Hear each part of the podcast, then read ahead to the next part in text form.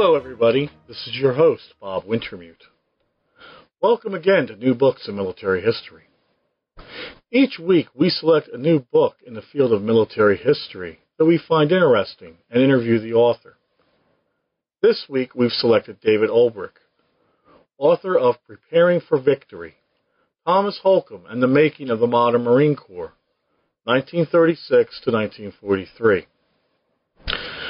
The book is part of the Naval Institute Press's Leatherneck Original Series, published in cooperation with the Marine Corps Association.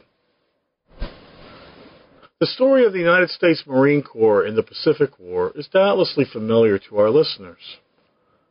Less well known, however, is the story of how the Marine Corps readied itself for the challenges of amphibious warfare during the interwar period. And no less obscure is the record of the Corps' first commandant, Thomas Holcomb.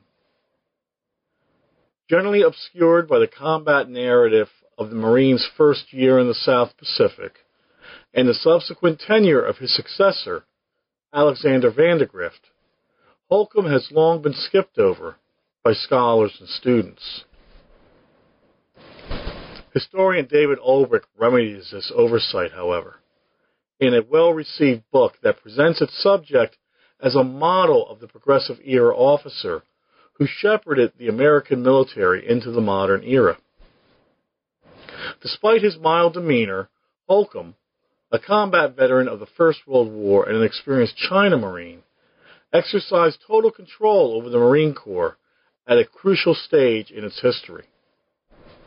While the organization had long shed its role as the chief agent of American policy in the Caribbean and Latin America during the banana wars of the 1920s, the experience itself continued to linger.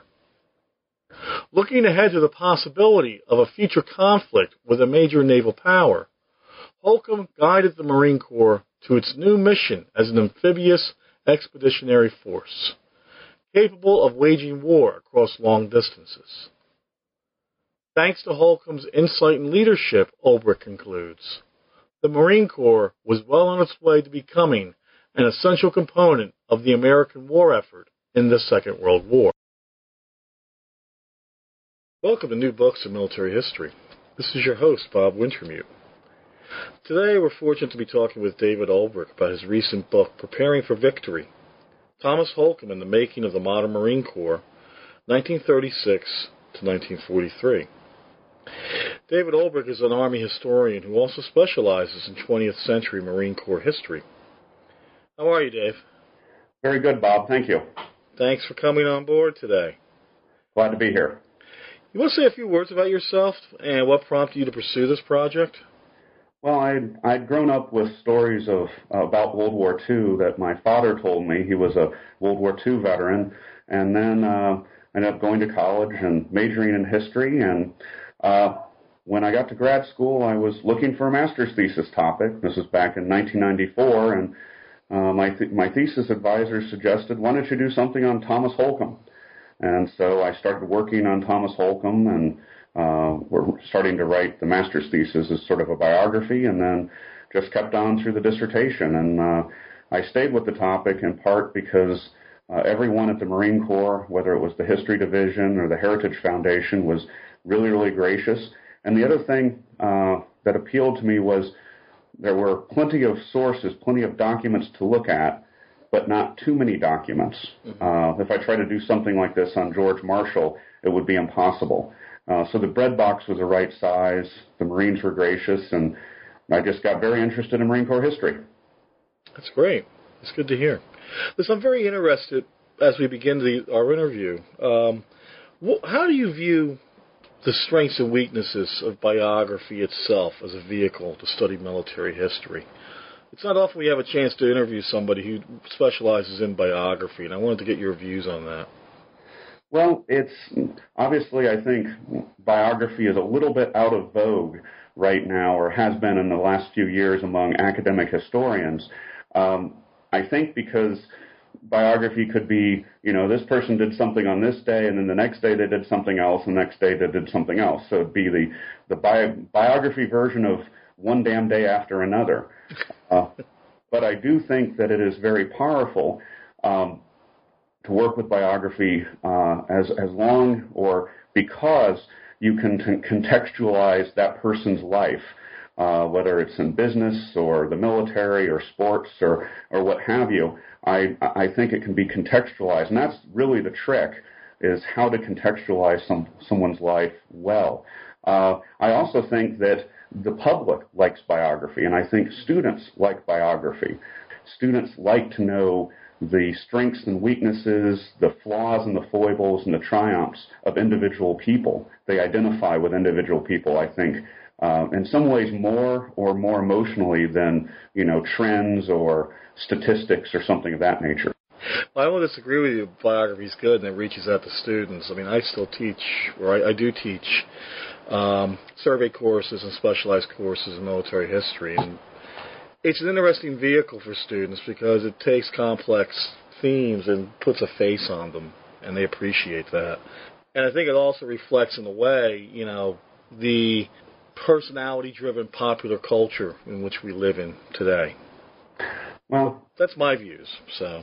Yeah, well, one of the things I bring out when I'm teaching, I talk, uh, you know, I'm teaching about the origins of World War One. I. I talk about the assassination of Archduke Franz Ferdinand, mm-hmm. and that this 18, 19 year old kid comes up and shoots him, and he's he's bleeding out there on the streets of Sarajevo, and the Archduke is, as I understand it, the last words were "Sophie, live for our children." So yes.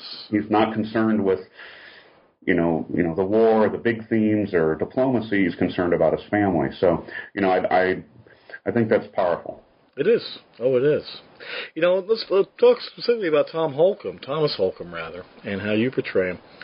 You know, he doesn't come off as a stereotypical Marine of the period, does he? Uh, absolutely not. He uh, he does. He's he's five foot seven, uh, so he's not an imposing physical figure.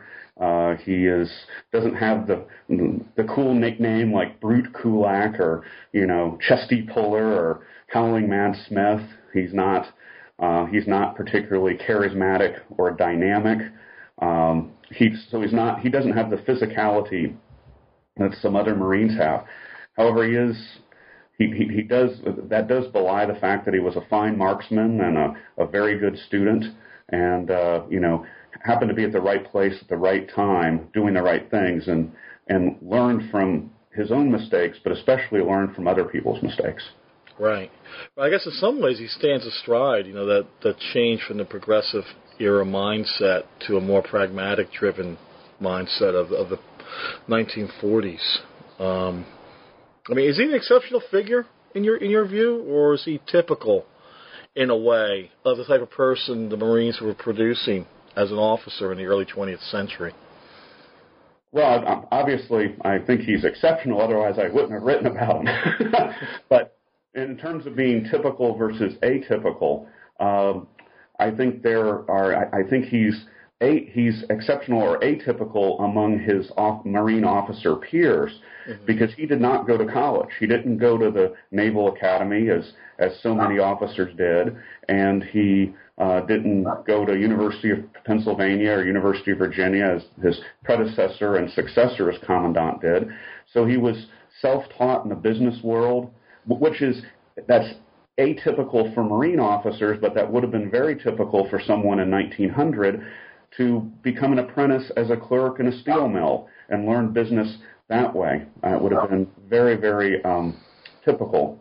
Uh, only 2% of the population went to college in 1900. That's either going to the academies or being very wealthy. Then later on, he he he distinguishes himself uh, with exceptional accomplishments. Uh, but then again, his peers also had had those those similar accomplishments. Mm-hmm. You know that he served in China in the 19 teens and later in the 20s, uh, before and after the First World War. You know, I, I find it interesting. Many Americans today have no idea that the United States was even involved in China during this period. Can you speak towards this, what he did there, and how his experiences in China shaped his later career? Yeah, uh, he um, he spent I think 12 or 13 years between 1900 when he got his commission and 1930. That's almost a career in itself, my word. Yes, it is, including back-to-back tours from 1906 uh, or ni- uh, 1908 rather to 1914. Uh, so he spent six years on station. Uh, I think it opened him up to a a broader world. Uh, most of his peers as as uh, Marines uh, spent time in Latin America, a lot of time in Latin America. He did a short stint in Guantanamo, uh, Cuba, and that's it. Uh, but it it allowed him to see a wider world. I think it also allowed him to learn uh, a lot about uh, you know Asian culture sort of writ large. Obviously, the Japanese and the Chinese were different in their cultures, but he would have interacted with Japanese officers. He learned the language. Uh, he would travel around on you know euphemistically called hunting trips to spy on the Chinese and the Japanese and and and and uh, uh, and other activities in the region. So I he had this ability to take everything in and then uh, you know kind of log it in the back of his mind for the future. Um, and, uh, and then of course being a China Marine, that was the plum appointment. Uh, that was the absolute plum appointment overseas. So he plugged into that China Marine, uh, you know, kind of alumni uh, um, uh, group, if you will, that that helped him throughout his career. And he became the, the senior Marine officer in China by 1927, uh, commanding the legation guard. That's quite an accomplishment at such a young point in his career.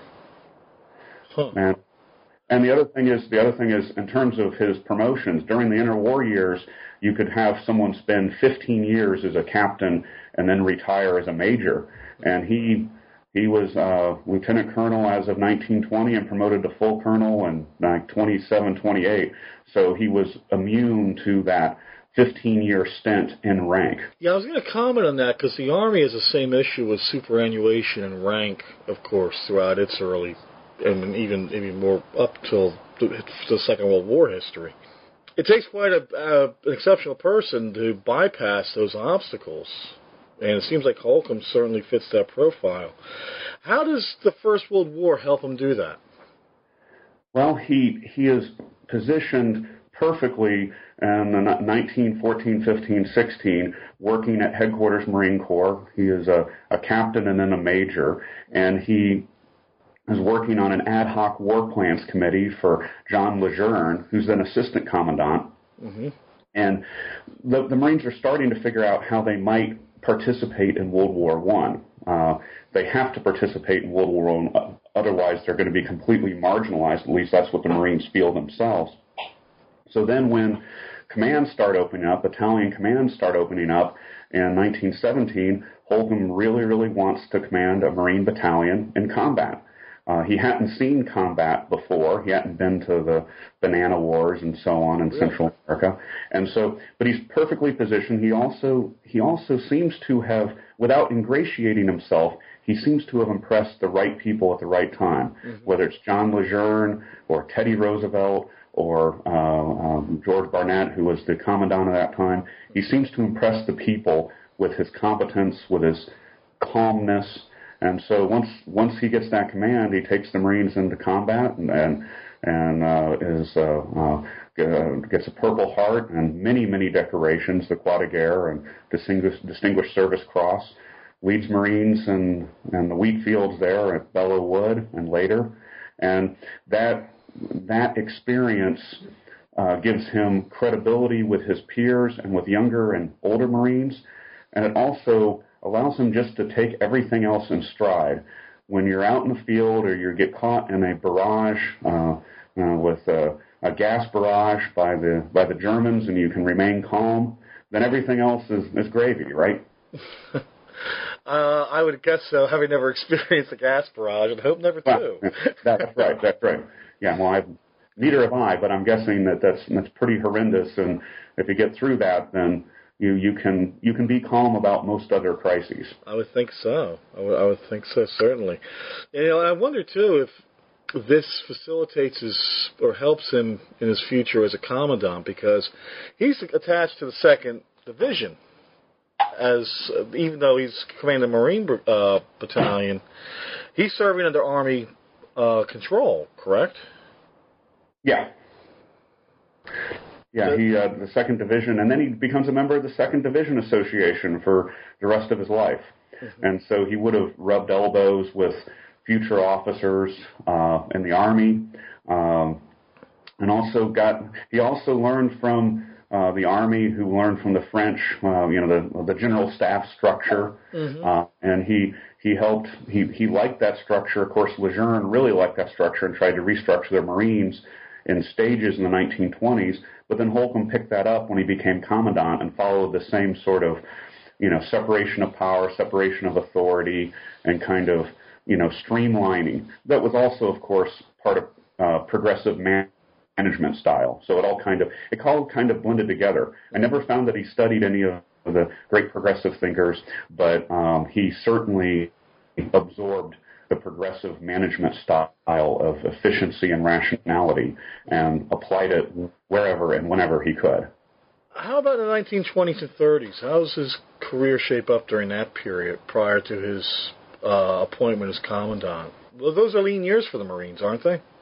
Oh, very much so. Uh, the Marines topped out about 75,000 men strong in World War One, and by, by 1923-24, they're down in the 15, 20,000 range, and uh, they remained at that between 15 or 18,000 and 20,000 throughout the 1920s and 30s.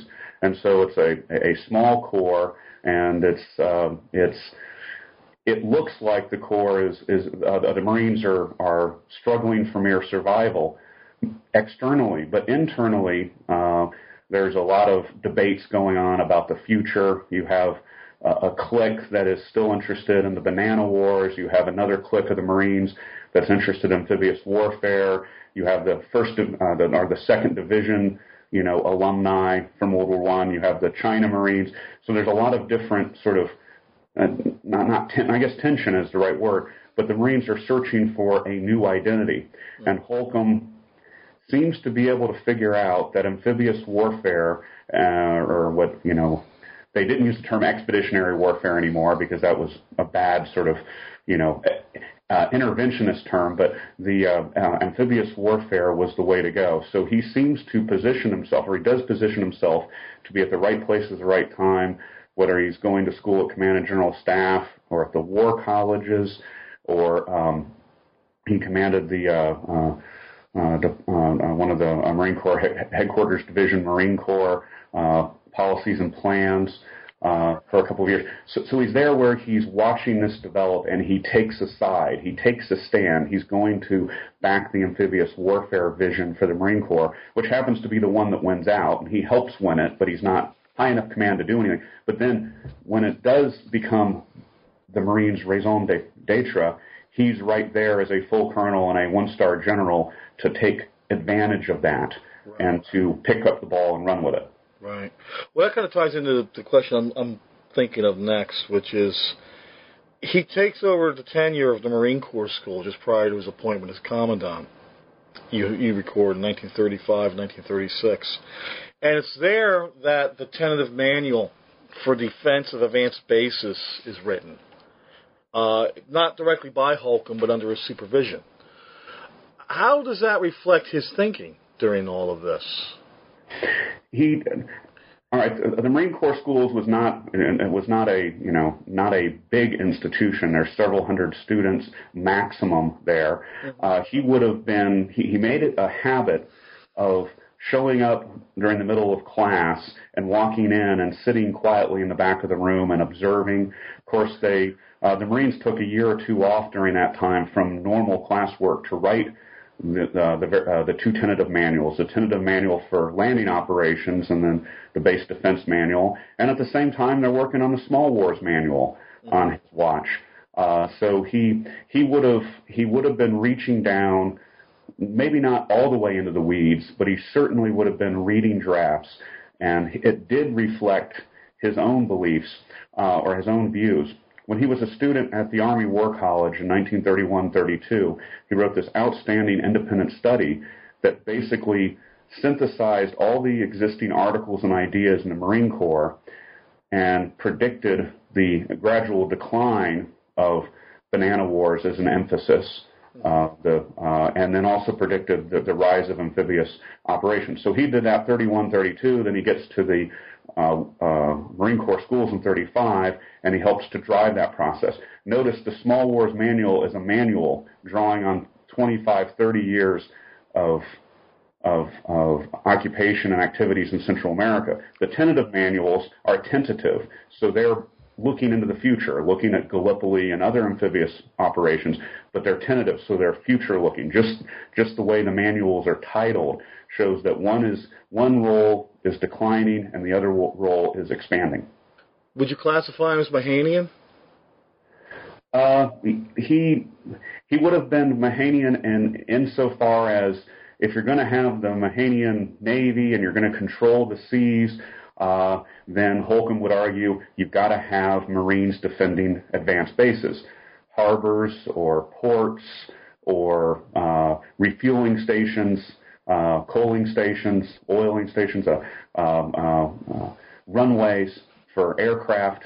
So he, he would he would he would go along with that and then use Mahan's ideas to help gain resources for the Marine Corps. Say you need someone to do this, and the Marines are the Marines are the are the service to attack and also defend those those bases, along with the Navy, uh, the, uh, the naval battle fleet. Right. Well, I mean, the flip side of that too is you know Mahan's never formally stated, but the sense of looking westward towards the next major challenge for American interests. And, you know, I, am wondering if we can classify Holcomb as looking at Japan in the same lens as the next future challenge at this early date.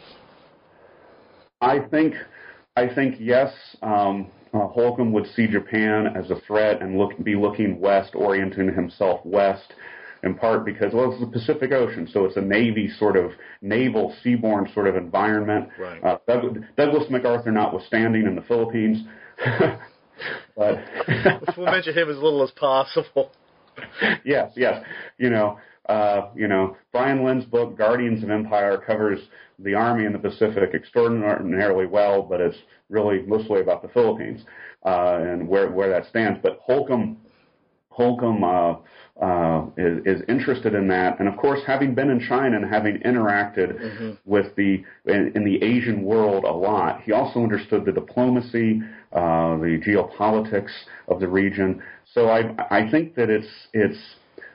I, I don't know that I could find anything where he says I love Mahan and I agree with it and I want to look west, but there's a lot of sort of uh, uh circumstantial or uh, impressions that one one gets. And of course, the island bases in the Pacific are all, also offer an opportunity for the Marines to carve a niche for themselves and also gain resources. Right. So it's not just a strategic benefit; it's also a budgetary benefit. Holcomb is very, very cagey that way, very clever, very shrewd in terms of using something like defense battalions to say, all right, we're going to get publicity out of this, we're going to get money out of this, and we will also fulfill a definite strategic need in War Plan Orange. Mm-hmm. Well, let's let's talk about his becoming commandant because I think we're, we're edging up to that point where he's moving beyond just being a thinker to an actor for the Corps as a whole. When he's appointed commandant of the Marine Corps in November 1936, you know, you note that he was jumped over eight other general officers to yes. receive the rank is what made Holcomb stand out so much to be leapfrogged over eight other officers?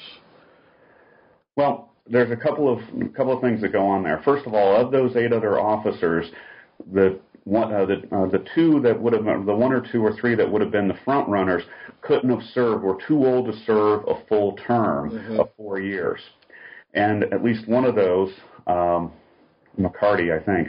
Uh, anyway, didn't have combat experience in World War One. Ah, okay. Uh, the others um, either didn't have combat experience in World War One or didn't have the right temperament. And Holcomb Holcomb seemed to be at the top or second place in every category that that might be important in terms of leadership experience, in terms of educational background. He was number one or number two, or even number two in all those, so that his total package made him the best choice. Okay. And the and the other thing, the his predecessor John H. Russell uh, believed that seniority should not be the only determinant. In fact, seniority shouldn't even necessarily be a determinant on who the next commandant was. Reach down and get the best man for the job. And then the other the other person who made the ultimate decision was Franklin Roosevelt. And Roosevelt had an uncanny ability to assess character, temperament, uh, and uh, the capabilities of his subordinates, and then figure out a way to put the right person at the right place at the right time. Uh, it, it, it's really uncanny how he makes the right choices. Mm-hmm. Uh, Franklin Roosevelt does.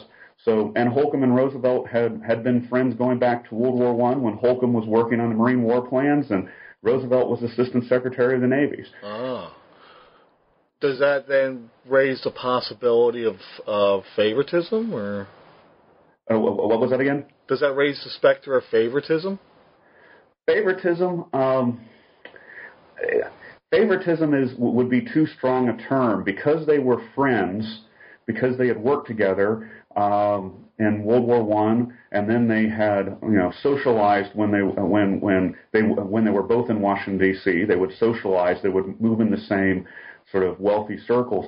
Maybe favoritism, but also it gave Roosevelt a chance to watch Holcomb in action at different stages in his career. So he was a known commodity then. A known commodity. A known commodity.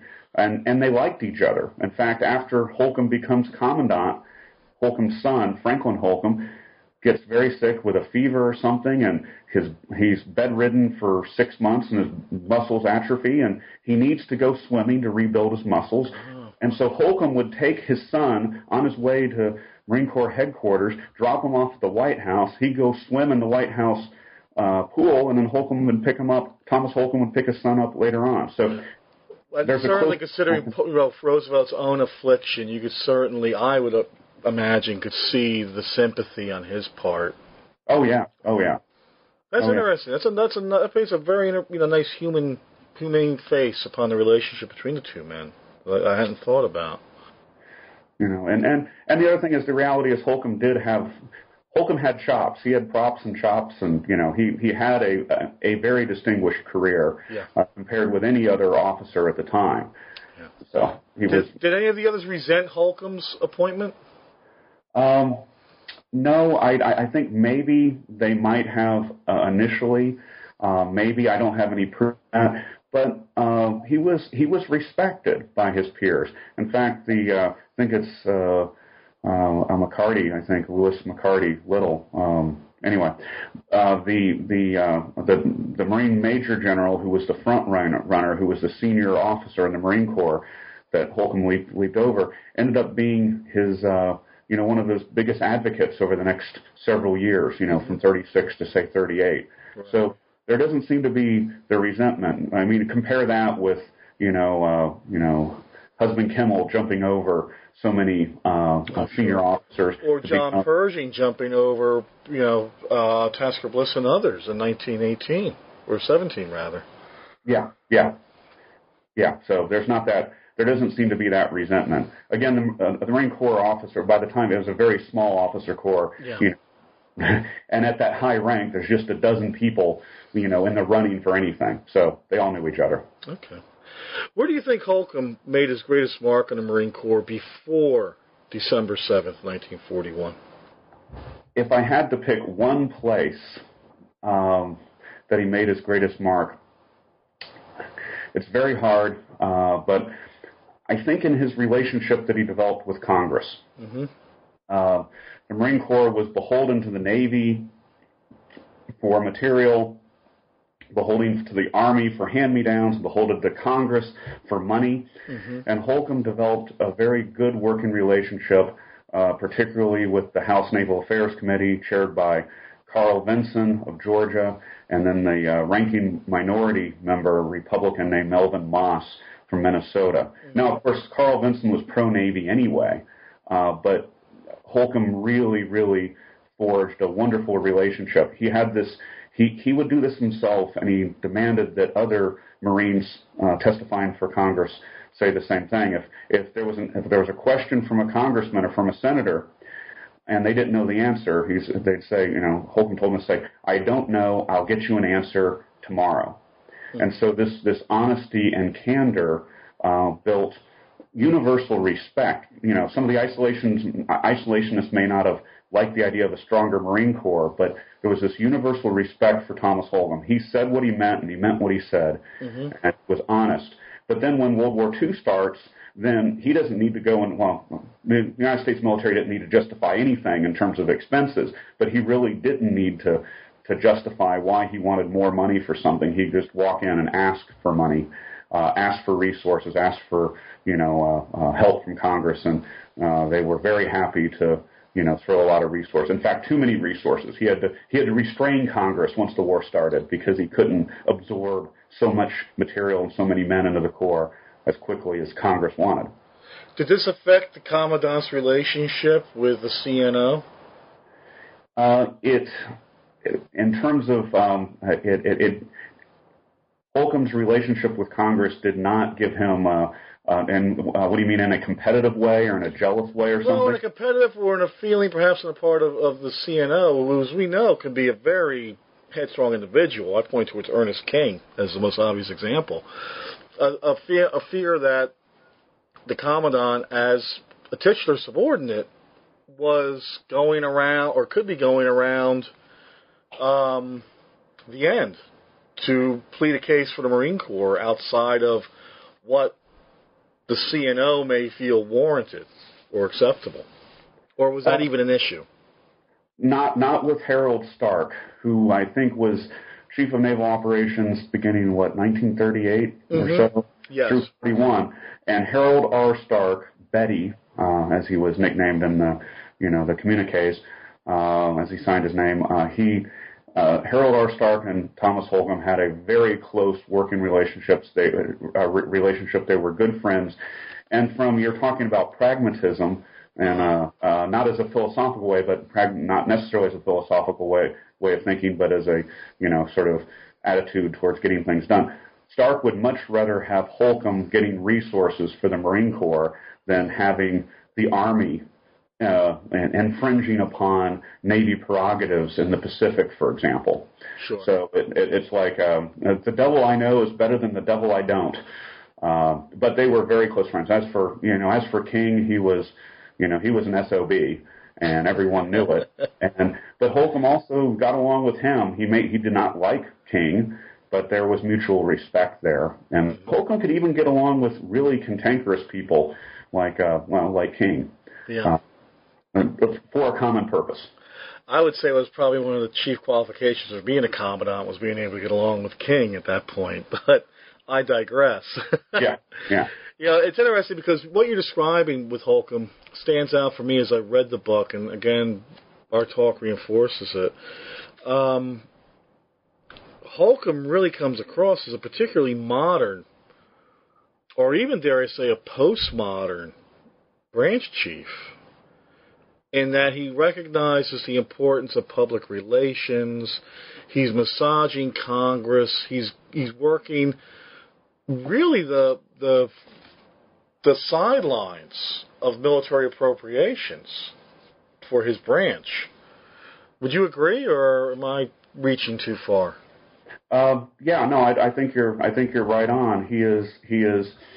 Although terming the using the term massaging sounds almost, uh, you know, kind of, sort of, uh, you know, uh, has a negative con- connotation. But massaging in so far as he is trying to maximize the resources that he may may be able to obtain from Congress or the Navy or from the War Department or anyone else or from the President. And he does massage it, but there's substance behind that. He does have a very compelling argument that he makes to gain resources for the defense battalions or gain resources for marine avi- aviation or to get more resources for recruitment. So he does have there's substance behind that massage, you might say. Right. And, and but no, he's he's very good at interpersonal, you know, uh, relationships with people. And uh, you know, and he's in this way. This is one of the reasons why I argue that he is he should be ranked among not only the great commandants but also the great military managers such as George Marshall and Dwight D. Eisenhower and Chester Nimitz. He was he was he was cut out of their mold. Um, uh, he was he was in their mold as opposed to King or MacArthur or Patton or you know others who are you know firebrands. Holcomb was not a firebrand by any stretch. Right. But I think it's also safe to say too that under Holcomb, you know, perhaps more than any other branch up till that time, the Marine Corps takes control of its image to reinforce its legitimacy. I mean, that's kind of postmodern too, isn't it? I think so. Yeah, yeah. It's it's uh, they do craft an image and then craft uh, and then work the symbols to fit into that image. Uh, and then very, very pragmatic, very clever, very shrewd, so that you know, if if the country's isolationist, then you call it a defense battalion because defense doesn't sound very good or, or, or, sounds good to an isolationist. Sounds good to all but the most ardent isolationists. Yeah, we want a strong defense. We just don't want to get sucked into the war. Mm-hmm. You know, we don't use the term the Marines drop the term expeditionary force. You know, uh, uh, from the World War One era because it had a World War One era uh, kind of connotation and also a Banana Wars Central American connotation. So they call it the Fleet Marine Force. Mm-hmm. Uh, there's there's a lot of and they also work very closely with uh, marketing firms. Uh, uh, that uh, uh, there were J. Walter Thompson's firm. He was a, a Marine from World War One who takes over a major advertising marketing firm, and so they have their finger on the pulse of kind of what Americans want to hear or what they think Americans want to hear, and they try to tell it to them. Yet still trying to be as legitimate and not lie about things. And Holcomb would not would not allow any false claims. In fact, when Marines were involved in advertisements, he said, look, we need to make sure that we like this product. If we're going to allow a Marine to be part of a advertisement or part of a um, uh, you know a function of uh, a state fair or whatever, we've got to go over and make sure that this is consistent with Marine Corps values and Marine Corps images mm-hmm. or uh, Marine Corps image and symbols. So very clever. Yeah, it's extremely so. And again, when you're dealing with a branch that's struggling, it seems weekly for its fair share of appropriations, let alone survival before the war begins. It's it's important. And there are there are a couple of up and coming scholars, Colin Colbourn at Southern Mississippi and Heather Marshall, who just graduated from Duke University, who are dealing with public relations, with advertising, with recruitment, and going at it using, uh, you know, kind of uh, cultural, historical methods mm-hmm. uh, to tease out what are the real meanings, what's going on between the lines. We're talking thick description and, dare I say, deconstruction of, of those symbols. Well, I can't wait to interview them in the future, but right now we're still talking to you. what, what's Thomas Holcomb's perspective on minority enlistment? He is he is he is progressive in his managerial attitudes, but he's not progressive in uh, sort of social issues. He uh, was adamantly opposed uh, to minorities being allowed into the United States Marines. Uh, in fact, if you put the, the service chiefs on a on a spectrum, I think are maybe the most tolerant, or well, I mean tolerant in, in that in the 1940s era, not tolerant today, would have been either you know Marshall or Hap Arnold. But then on the other side of the spectrum of sort of what we would call today in, intolerant intolerance or or even racism, you would have Thomas Holcomb and, and Ernie King, Ernest King. He he saw he he grew up in Delaware. Thomas Holcomb grew up in Delaware. Mm-hmm. Then uh, his family moved to Washington D.C. in the 1890s. So he and Washington D.C. was very tiny. You have to you have to guess that the talk of the dinner table in 1896 was about Plessy v. Ferguson. So he grew up in a uh, uh, uh, Plessy v. Ferguson, separate but equal, and that equal was in quotes, right. separate but equal world. He had not interacted with uh, many African Americans, certainly not uh, as peers or as, you know, kind of uh, in, in African Americans acting in roles of authority or or of responsibility. Uh, so he hadn't interacted with them.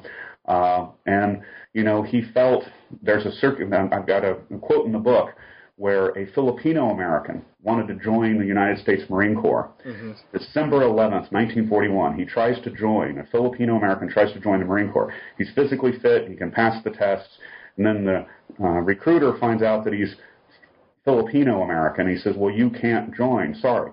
So December 11th, 1941, this young Filipino American writes Franklin Roosevelt, as millions of Americans did, and laid out why he's patriotic, why he was actually born in the United States. He's a citizen, and asking, could he please join? Mm-hmm. And then within a month, the White House staff, obviously, Roosevelt didn't see this letter. He sends it over to the White House post office staff, sends it over to Marine Corps headquarters, Marine Corps, and a major writes back, well, you know, we find that the Marines are a small and uh, organization with diverse responsibilities, and only Caucasians can handle those. Sorry. And so it was it was uh, it was only and and the word that is used in the letter, the official letter coming from this major, was Caucasians. Now this major didn't write this policy; it would have come from higher up. From Holcomb, right? From Holcomb. Holcomb would have signed off on that. Right. And it went for uh, you know uh, ex-convicts too. What what a couple hundred thousand ex-convicts or even you know uh, were served in in, in U.S. Armed Services. The Marines would have none of that. They and for the same reasons, you know, the small elite force, and we've got to have men of high morals. So there was definitely a hierarchy there, uh, a racial hierarchy, and also a moral hierarchy right. that Holcomb, you know, uh, believed in and, and made policy. And you certainly won't see, you know, black Marines or other minorities until he leaves the commandant's chair. Um, you know, not until 1944, 1945. Right. Not as officers. Certainly, there were no Marine, uh, no African American officers in the United States Marine Corps mm-hmm. in World War II. Uh, there were, uh, you know, a few thousand that had made it into the Corps by the time he retires in 1943, but they were serving in uh, essentially as stevedores. Mm. Yeah. You know, it's interesting when you describe the issue with the Filipino um, volunteer because I, I see that this is a particular case where Holcomb's experience as a Pacific Marine or a China Marine is very, you know, informative. Um, other Marines had served, as you know, in um, the Caribbean and acquire quite a racist outlook there. Holcomb serves in the Pacific in China, and nevertheless, he acquires a racist outlook through that service as well. Is that I got to be careful here because I don't want to, to make claims or have it sound like I'm making claims, but is that in a way reflective of the Marine Corps as an institution? You think at this time? Yeah, I do. I do think so. I think certainly the Marines serving in, in Latin America, particularly those Marines serving in Haiti, uh, would have come off with uh, if they had if they had what we would call racial tendencies, ra- racist tendencies going into Haiti, those would have been those would have been reinforced and verified.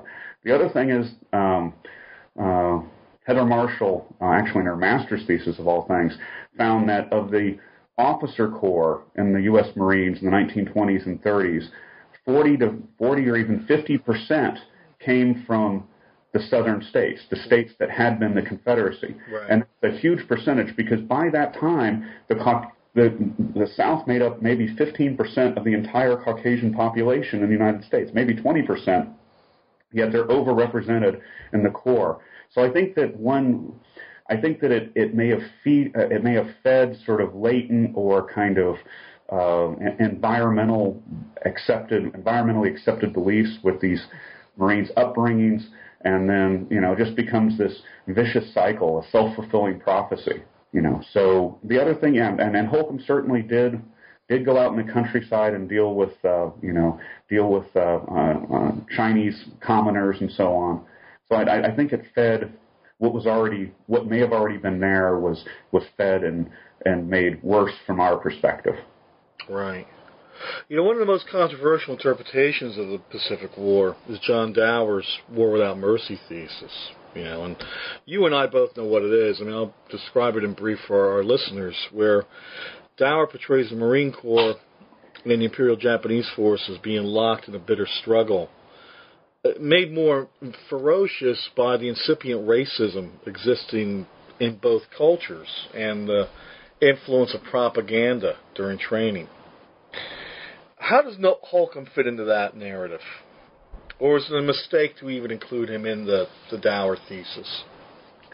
In terms of the anti-Japanese propaganda, uh, I, I don't have any evidence that he looked at the you know the the you know Tokio Jokio posters and said, "Yeah, I like this," mm-hmm. but he certainly he certainly did uh, uh, did sign off on all of that, all of the indoctrination that went on in in training.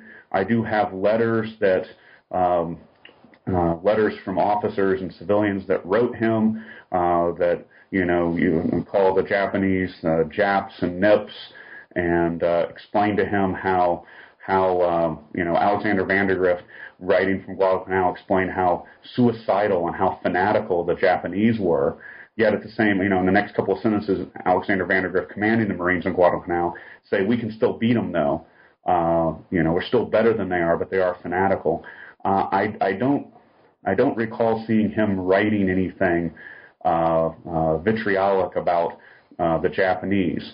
But you know, there's two ways to look at it. Either he he was he was benign, or you know, we were you know, the United States was fighting the Japanese, and, and the United States had to win. But I'm not sure in, in terms of of the Dower thesis. I can't think of any uh, episode uh, in, in the documents where he agreed with that. But he certainly signed off. He he he was a shrewd enough publicist that he would have signed off and made sure that the uh, propaganda uh, during a, a boot camp, uh, the training posters, and, and that tone of the tone that was taken, if not the particulars, was a anti-Japanese way, was designed to inflame American anger against Japan in any way possible. So I guess I'm coming out at it as circumstantial evidence. Okay. Okay. You know, obviously, you know his role as a commandant is very mac- micromanagerial. You know, with he's, he's not going to be taking a direct role in planning operations, certainly let alone their conduct. But you know, I, so I read your book. I get the sense of a branch chief who was really in touch and firmly connected with his theater commanders. Does his relationship with people like Vandegrift or Holland Smith help facilitate victory? Yes, I, I, I do think it does help facilitate victory. Holcomb had friends in the Marine Corps, but in the case of of uh, Philip Torrey, for example, who had been commander of the First Marine Division in 19 uh, uh, early uh, late 1941, early 1942. He's a friend, a long-standing friend, but he replaces Torrey because he doesn't think Torrey's, you know, competent to lead a division in combat, and replaces him with Vandegrift. And then he carries on these close, uh, especially with Alexander Vandegrift, uh, a, a very close relationship in which letters and telegrams are going back and forth. So by doing that, especially in Vandegrift's case, um, he he he gets the real scoop of what's going on. Mm-hmm. There isn't any kind of of uh, you know kind of uh, bloviating going on in these letters and these notes going back back and forth. And by doing that, Holcomb inspires trust among his subordinates, particularly Vandegrift. But he got letters before World War II. He got plenty of letters from, you know, uh, uh, the Marines in, in China, for example, that lay out very, very specific sort of, uh, you know, attitudes and observations about the Japanese in China after 37 and and so on. So he builds these personal relationships, which on an individual level helps efficiency. Um, but it also means that, that his subordinates can ask him things and he will work with them. He'll get things done. Uh, it, it just it, it's very effective. I mean, micromanaging is has kind of a negative term or a negative connotation. But yeah, I think he was kind of a micromanager. He wanted to get a feel for the weeds, not all the weeds, but enough of the weeds that he would really understand what's happening on Guadalcanal uh, and and uh, and that sort of thing. Right we mentioned Ernest King. How does he get along with other commanders, uh, particularly George Marshall and um, Douglas MacArthur? Um, as far as uh, Douglas MacArthur goes, Holcomb doesn't have a whole lot to do with him except on the run up to Guadalcanal, mm-hmm. because Guadalcanal is close enough to uh, Arthur's Southwest Pacific Theater that you know uh, uh, Douglas MacArthur wanted a piece of that action, but fortunately um, by then Ernest King uh, and Harold Stark worked to keep um, keep MacArthur out of Guadalcanal proper. Uh, he MacArthur, I mean, Holcomb didn't interact with MacArthur directly because MacArthur was was was uh, was in was in the Philippines from what 1935 on. Right. Uh, but he didn't. I don't think Holcomb would have liked MacArthur because he was too brash, too politicized. I don't have any proof of that. Too uh, too uh, um, too self-absorbed. Uh, I think I don't. Again, I don't have any part of that. But just judging by Holcomb's attitude about Howling Mad Smith when Howling Mad Smith becomes Howling Mad. He doesn't. He thinks Smith is a good corps commander, but shouldn't be commandant because he he's too abrasive. Mm-hmm. Uh, anyway, in terms of uh, Marshall, Holcomb and Marshall were contemporaries throughout their careers. Their cross their paths crossed, you know, several times. Um, I think they got along very well on a personal level. They could respect each other's compet- uh, competence and skills. Obviously, uh, Marshall resented the Marine Corps in general because the Marines got this great publicity. The Marines would get whatever they wanted for Congress, and you know the Marines, because it's the Marine Corps was a smaller organization, could adapt more quickly than uh, than the very large army could. But that's more like you dislike the team that someone else plays for, someone else coaches, but not the coach himself. Mm-hmm. So I think he gets along very well. He shares some some uh, uh, observations about you know about how he handles stress. Uh, Marshall wrote Holcomb at some point saying, "How do you handle the stress?" He says, "Well, I leave at 4:30 and I take my weekends off when I can." Mm-hmm. Uh, so, and they both seem to be good judges of character in terms of subordinates. I mean, yeah. you know about Marshall's little black book. And from what we see, Holcomb, you know, had a good eye for good subordinates. Yeah, he. There was a, a, a major general named Vogel, Clayton Vogel, who was going to be a corps commander, and Holcomb kind of moved him out of that corps commander, turned him into a more an, an administrator on the on the west coast rather than sending him out to the Pacific, and instead went with Howling Mad Smith. Mm-hmm. Because well, Smith Smith should be out there you know, arguing with Richmond Kelly, terrible Turner. You know, that's that's the personality that Howling Mad Smith so had. So Holcomb could identify what personality and what skill type and what uh, should be placed in, in which position. Mm-hmm. Well, he retires in December 1943, and uh, I'm, I'm generally reluctant to engage in counterfactual, but it does come up here. I mean, had he remained at the helm throughout the end of the war. Is there any reason to think that there might have been a different course to victory? Um, I don't think so. I don't think so. You talk about December 31st, 1943, when he retires. Uh, Vandegrift takes over, Alexander uh, Vandegrift takes over as Marine Corps Commandant from 44, January 1st, 44 through 47. Holcomb has already in my opinion, set the stage for everything that's going to happen. The island hopping campaign has started. That's probably not going to change one way or another because the Navy has a buy-in there too. Holcomb's got the Marine Corps up to 385,000 men. The Marines cap out about 600,000 men by 1945, but that jump of 50% isn't that significant a jump compared to the Marines at Pearl Harbor when there were 50 or 60,000 Marines. The jump in two years from December 41 to December 43 is 50, 60,000 to 385,000. So basically, Holcomb has restructured the Marine headquarters Marine Corps. He streamlined things. So the reality is, Vandegrift has can take over an organization that's already functioning well and make it function better and finish out the conflict. I don't want to I don't want to discount Vandegrift's efforts at all, but Holcomb definitely set the stage, and I don't I don't necessarily see anything uh, uh, changing on any level. Uh, not not not delaying the war mm-hmm. another six months, not deciding to bypass the Philippines or anything of that nature. What about Peleliu?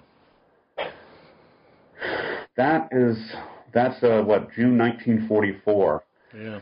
Um, I mean, it all it stands out as in the his, in the history as the one mistaken landing. Yeah, it should have been bypassed. Yeah. What are the Japanese going to do? Ride out on kayaks and attack the United States fleet? Right. You know, pass them by.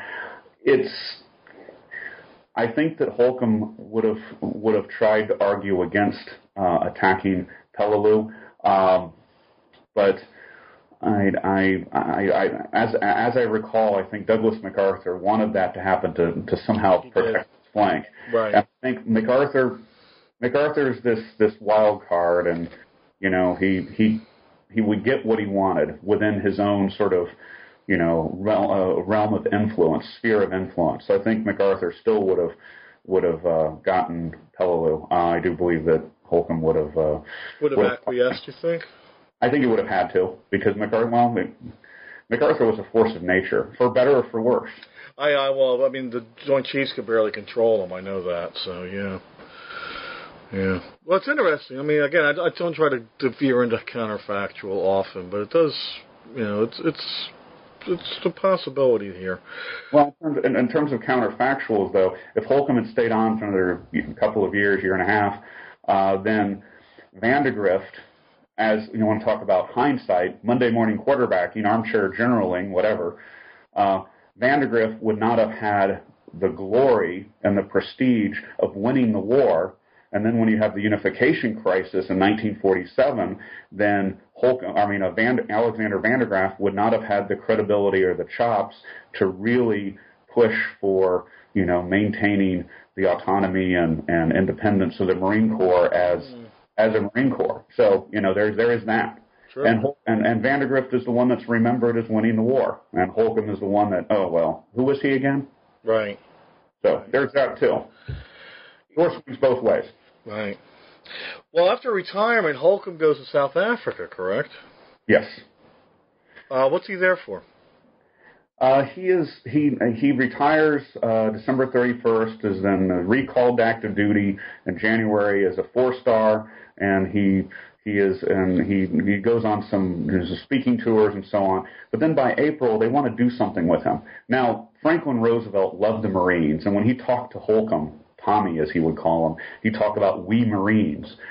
And I think Roosevelt wanted, he would say, we Marines. Roosevelt wanted to put Holcomb on the Joint Chiefs of Staff. Uh, but MacArthur, I mean, uh, uh, uh, Marshall and uh, uh, Ernest King would have no part of that. They just did not want another influence uh, like that on on the uh, Joint Chiefs. So I think they needed to have something to do with. They needed to send them somewhere. They needed to get them out of, wanted to get them out of D.C. And um, there was it was a very important position. Minister to South, South Africa was an important position because you had to fix the Lend Lease issue. How much money was South Africa going to, uh, you know, give back, pay back to the United States for Lend Lease efforts? And so that was really his job. The the uh, I guess the the uh, the embassy there, uh, uh, the legation there was a mess in terms of administrative problems, and so he sit there to fix some problems, but also I think kind of get him out of the, you know, kind of get him out of D.C.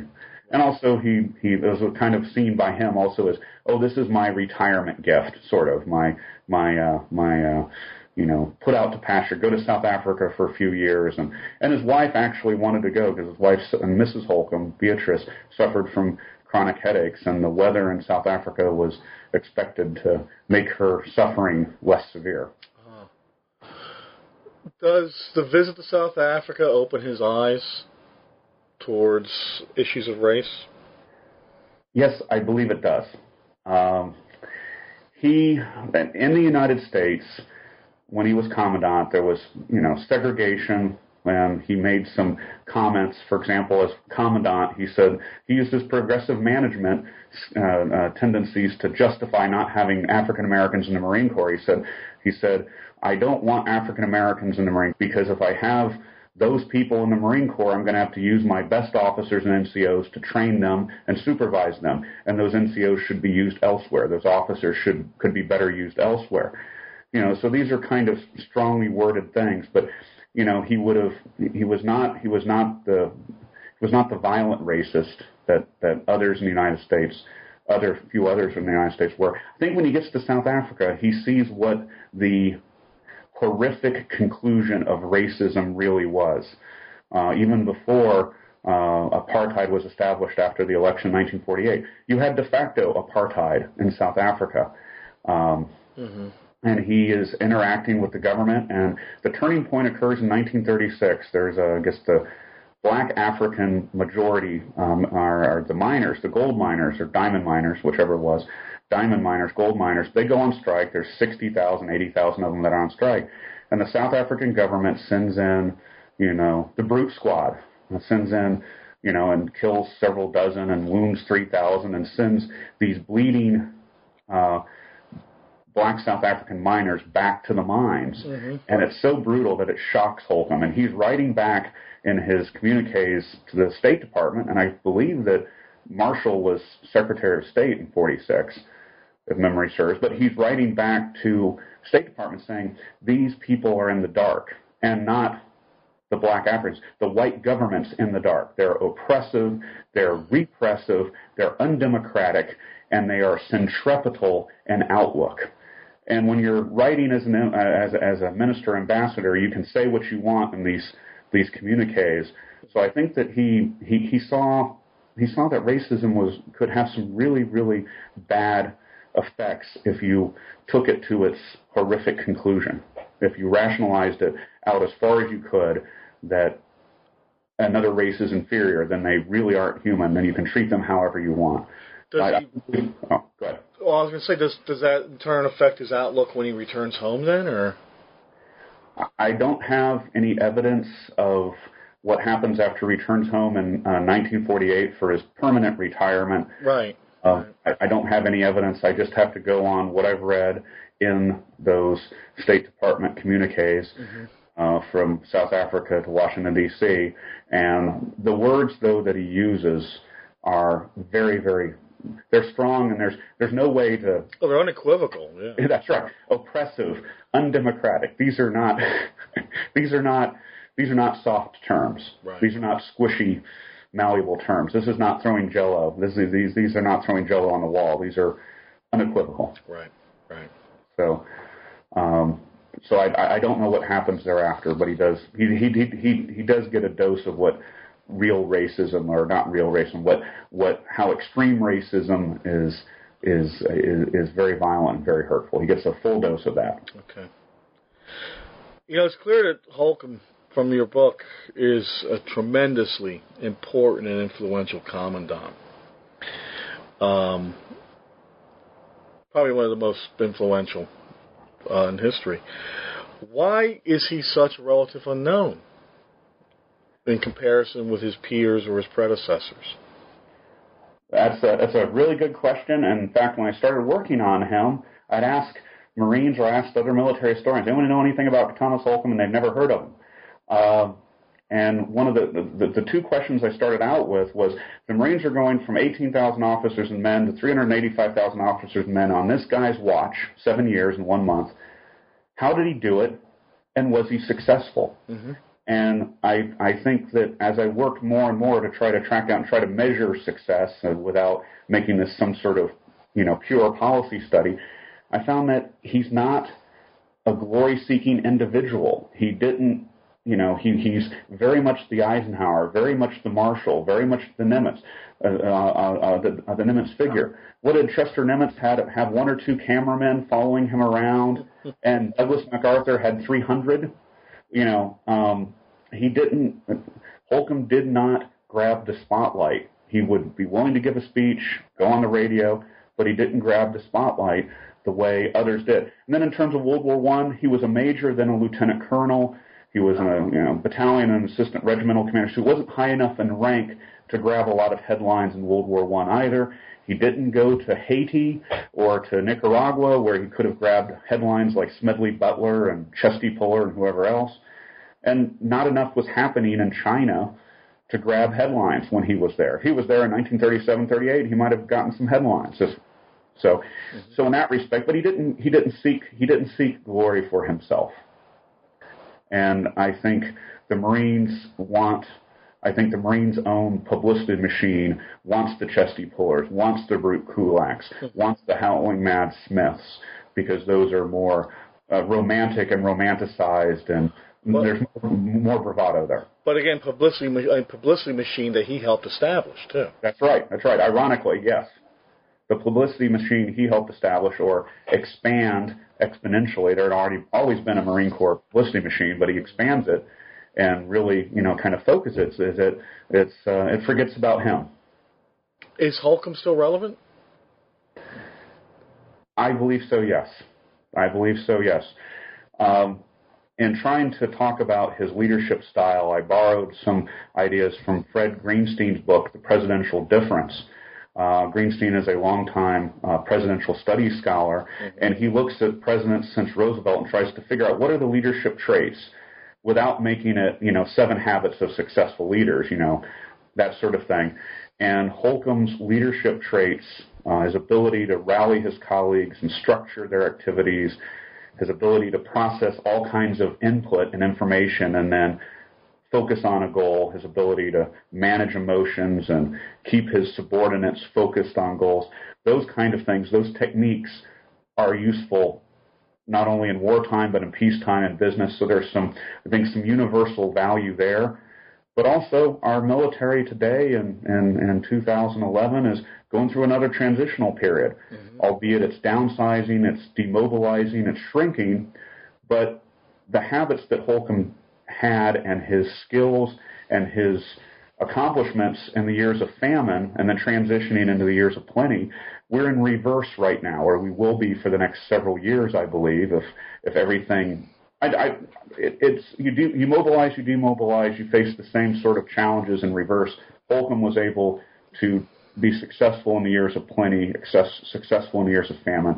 So I think there is a model. There's also models for how he dealt with Congress, how he dealt with other officers. Mm-hmm. So yeah, I do think he's relevant today, not just for the story and the particular facts, but about also about the uh, for the attitudes and his sort of temperament. I think it's uh, you know could be quite valuable to uh, to today's serving military or any other organization, any other big organization that's experiencing flux. Right. Right. Dave, we're going to, I think we're about ready to wrap things up here. And right. we have a customary last question uh, right. we ask our authors. Um, what's next? What are you planning on attacking next with reference to marine history?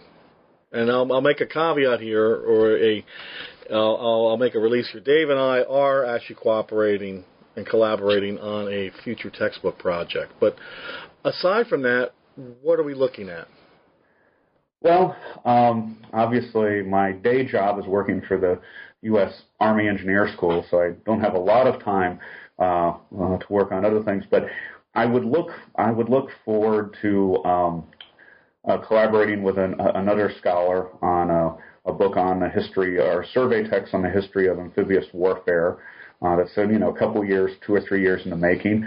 And the other thing is, if I ever could carve several months to do the research and several months unencumbered to write, I'd really like to do something a comparative history of the First Infantry Division in Vietnam and the 1st Marine Division in Vietnam, looking at thematic chapters on leadership, on training, on doctrine, mm-hmm. on counterinsurgency, on leadership, on morale.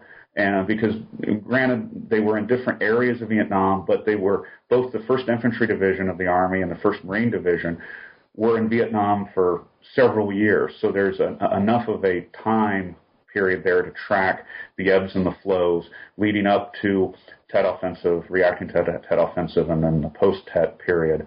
Uh, so I think that that's that's what I'd like to do um, if if I can. I I've done I spent most of my career doing policy, institutional history, and Holcomb. My Holcomb book is really policy and institutional history, focused on a biography. But I also got to do a little operational history, a lot of little battle history, and I found I enjoyed that. So if I could do some more of that, that would be good too. Okay. Well, good deal. Dave, I'd like to thank you for joining us uh, here, and thanks also to our listeners. This is your host, Bob Wintermute, signing off for new books in military history. You've been listening to our interview with David Ulbrich, author of Preparing for Victory Thomas Holcomb and the Making of the Modern Marine Corps, 1936 to 1943. This is your host, Bob Wintermute, signing off. Thank you for listening to New Books in Military History.